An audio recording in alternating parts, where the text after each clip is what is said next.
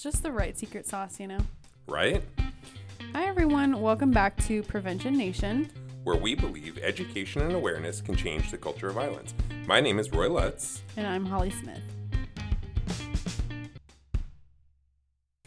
Welcome Okay. back. Yes, welcome back. Absolutely.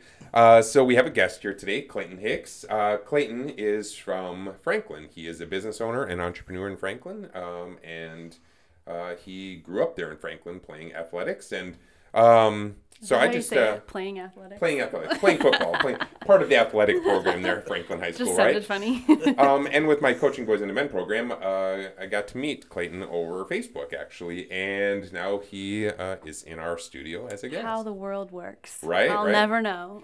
yes. So Clayton, um, would you talk to us a little bit about um, your time growing up in Franklin? What was it like growing up in Franklin? Uh, definitely middle class, uh, bottom middle class kind of thing. Okay. Um, I worked um, when I was my first job was when I was nine. I was a paper boy. Wow. Yeah. Had my first little lawn care business at twelve. Um, I Okay, so worked you a were fac- always an entrepreneur. Yes. Yep, I worked at a factory um, in Franklin uh, from the age of fourteen until I was seventeen. Okay. uh, in between sports and such. But my time growing up, I I was always kind of a dreamer, and I don't know, I, I had friends, but uh, you know, I had my my my buddies in, in Yeah. uh, football and such. But Okay. So did you play football from uh, the time you were a little boy, or did it start in high school? uh, sixth grade till I graduated. so playing football tell uh tell our audience and tell me was it really as toxic and awful as people describe it to be No, it wasn't for me. But there were there were some people, you Yeah. know, in school back then that complained about this or that, um, and didn't play or didn't play because that's not fair, or didn't play because, you know, the coach doesn't like me, or Yeah. you know, there's always going to be that. But uh, no, I I loved it. It was a huge impact on my life. okay and you mentioned earlier in some conversations uh, a coach that was pretty influential in your life who, who was that That'd be Coach Argood, and Okay. and I did get to tell him out. a few years ago um, how impactful he he was in my life. So it was really great. That had to Why- be so cool for him. yeah right i mean was he so how is he long retired Um, I think he is done coaching. He has retired from teaching.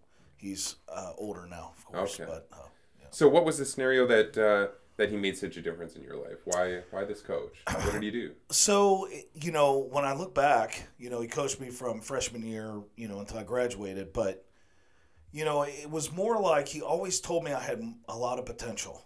yeah Man, that is harsh. Yeah. right? Man, like, oh, you got a lot of potential. yeah so that you're not means so I'm good not right doing now, it now. right right you yeah. know and so so he would say i have a lot of potential and you know he would have me do things and i had a good relationship with him he was hard on me he taught me so much i mean Yeah. the one big thing he said you know um, when we would be after practice or whatever he'd be talking. Um, you know you got to prioritize your life. Okay. It's it's god it's family it's school then it's football. Okay. You know and that is it's stuck it's still to my tell my kids it's god it's family it's work god family it's school. Absolutely 100% that's i learned that from him. Well, that's fantastic because so much of my program is about working with coaches and having them, teaching them how to have conversations with their athletes. And the one thing I found, I've been really surprised. I went into it thinking that these coaches, you know, kind of falling into the the current narrative in in the media today, which is that athletics is just a corrupt, you know, very difficult system to navigate, and that coaches aren't having these conversations. That it's it's all about the win every mm. time. And what I've come to find out is exactly what you just described. I have coaches that when I go in and talk with them about how to have conversations with their youth, they say, I'm already having those, Roy. I'm talking with my athletes. I know this kid's situation. I know this one uh, boy's particular situation at home, and that's why I'm trying to help him do that. I mean, they're already having those conversations, and it's so nice to hear that you had those back in what, the 80s? 90s 90s. you. Okay. I, ooh, I made you a little bit older. oh, I thought we were pretty close. How old are you? Do you mind if I ask? that? yeah i'm 43 so i graduated in 43. 96 Okay, okay. I'm just a little bit older. I'm almost 50. So, now um, now my coach did like to win okay. it was about winning Yep. Yeah. but it was about discipline and winning Yeah. But what Because- you remember is the other thing, right? Like, oh i mean even when we won if we didn't play the game right hmm. Okay. We still conditioned the next day after a game. Okay, so yeah, so it was the win, but you still have to be a respectful, decent person Yeah. out of that, right? Yeah, yeah. Learn, you know, be a good teammate.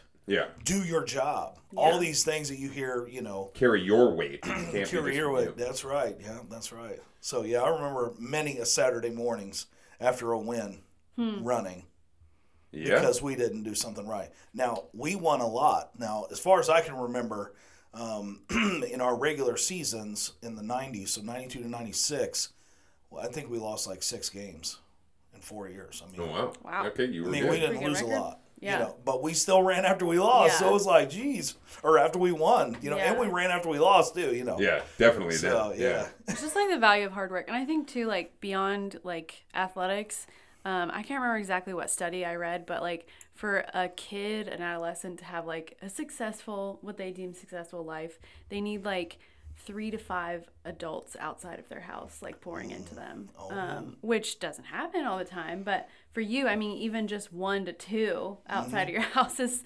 like to have someone outside of your house to talk to, to learn from. Because I mean, what kid is like, oh yeah, my parents know everything. I'm gonna listen to them. Yeah, I have three kids, and I'm pretty sure they would all say I don't know much Um, yeah, all. but I think athletics can provide that, and especially towns like where we live in Warren County, where it's like it's athletics. There are some schools that have lots of extracurricular, but a lot of times, like I'm not that good at sports, but I did sports because that's what there was to do. Yeah. So like to learn that from a coach is just so so important. So go Franklin Athletics. Absolutely. well, and you know that's so much of the focus of my program is success on the field translates uh, to success off the field.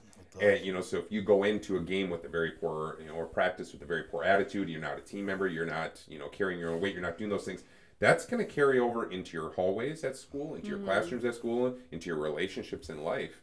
Um, so yeah, I just I tell my son that all the time. yeah. do I you? tell him What that does say? exact thing. So so he's um, he plays soccer, Uh-huh. which of course is a team sport, but there's some individuality to that. A little bit more, I think, than maybe football. But anyway, um, yeah, he he was uh, somewhat of a kind of a sore loser, Uh-huh. and but it was as they were losing, he would quit. He would lay up. Oh, so when the scoreboard is getting too lopsided, it's like, why even try anymore? We're Why gonna lose. yeah, man. So I would I would dangerous hound attitude. him. Mm, like you got to be a better teammate than that. You're not supposed to stop. You need to lift your teammates up. You need to say we can win. Let's go. Let's be positive. And it translates into your life after high school. After Absolutely. school, yeah. Well, and I just love that you had that one caring adult, that uh, that coach, because I had uh, I had somebody in my life as well that was a major influence in my life and the whole outcome of my life. So I just think that's really you know a really great story that you have that person. Um, so before we before we close the podcast, uh, and one, let me just say I really appreciate you being here, Clayton. Um, but what do you think would be two pieces of advice? Advice one for me. Um, going in and working with athletes, what should I know um, in helping change athletes? And then the second piece of advice would be, what do keep coaches need to do to really make a, a bigger impact on athletes' lives? Okay. Um, when it comes to you working with the athletes, I would say you need to be a listener, communicating, like finding out where they're at, what's going on, what, why are you late, you know, those kinds of inner, those kind of personal things about Yeah. them that you don't know Yeah, because my coach Arga did not know those kinds of things. It was my other coaches I spent a lot more time with that knew that. So I would say have a better understanding of what's going on at home because the impact you can make can be really big. Mm-hmm. okay, okay, duly noted. Yeah. Yeah, know who my audience is. Know what's going know on in their lives. Meet them where they're at. Meet them where they're at. Yeah. I love that. Thank you. I was just about to say that. That's like one of my favorite sayings. Yeah, yeah. Okay, so meet them where they're at. And then what's what's your other question? Uh, what do you know? What do coaches need to do um, to really make the most impact they can on an athlete's life? Don't pick favorites Hmm. Don't Pick favorites. Okay.